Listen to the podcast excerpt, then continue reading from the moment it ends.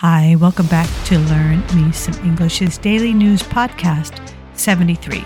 Today's article, results from the world's largest basic income experiment. My name is Jean Measom. You can find me at w w w dot learn measom english dot com. You can find this article and many more at w w w dot engoo dot com. I put out these podcasts with English news stories Monday to Friday. As per usual, today we begin with a vocabulary. I will give you the word, the definition, and an example sentence. I would like you to stop and make your own sentence when you can, and then we will continue on with the reading of the article, and in the end, follow up with some comprehension questions. Let's begin with the vocabulary. One, eligible, adjective. Allowed to do or have something. If your income is below a certain amount, you may be eligible for tax deductions. Two, vice, noun, a bad habit or weakness in one's character or behavior. After quitting smoking, alcohol is my only vice. Three, proponent, noun, a person who supports or recommends something. Elon Musk is a strong proponent for colonizing Mars. Four, contention, noun, strong disagreement. The election's outcome remains a point of contention among voters. Five, nonprofit, noun, an organization that does not intend to make money. My sister started her own nonprofit to help abandoned animals. Six, lump sum, noun, a payment made at one time as opposed to a number of smaller payments over a period of time. She received a lump sum bonus at the end of the project.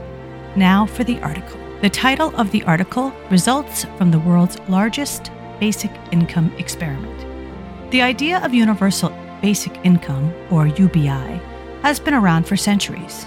It's the idea that everyone should be eligible to receive a minimum income from the government without doing any work to earn it. However, critics say U B I would discourage people from working, or that people would only spend the money on vices like alcohol. Among proponents, there's also contention over how best to do it. The nonprofit Give Directly has been running what's believed to be the world's largest basic income test, involving over twenty thousand people in Kenya.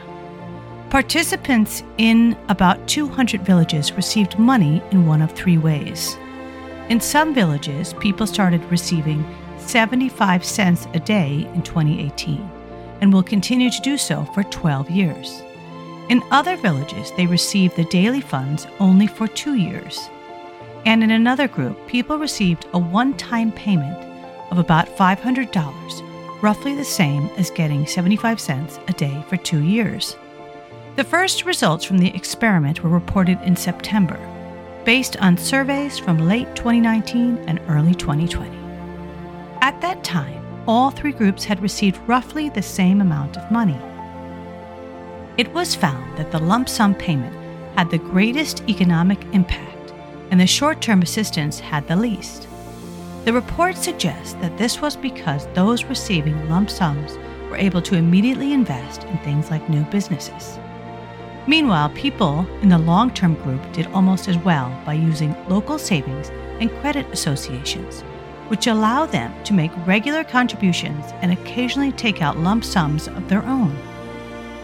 People receiving money short-term were thought to have been more likely to invest in non-business expenses, like education or meeting daily needs, because they couldn't be as sure about their financial future.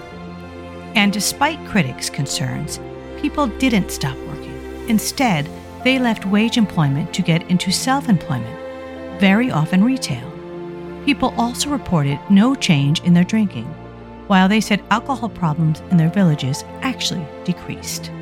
Now on to the comprehension questions. One, what are your thoughts on Give Directly's U B I experiment?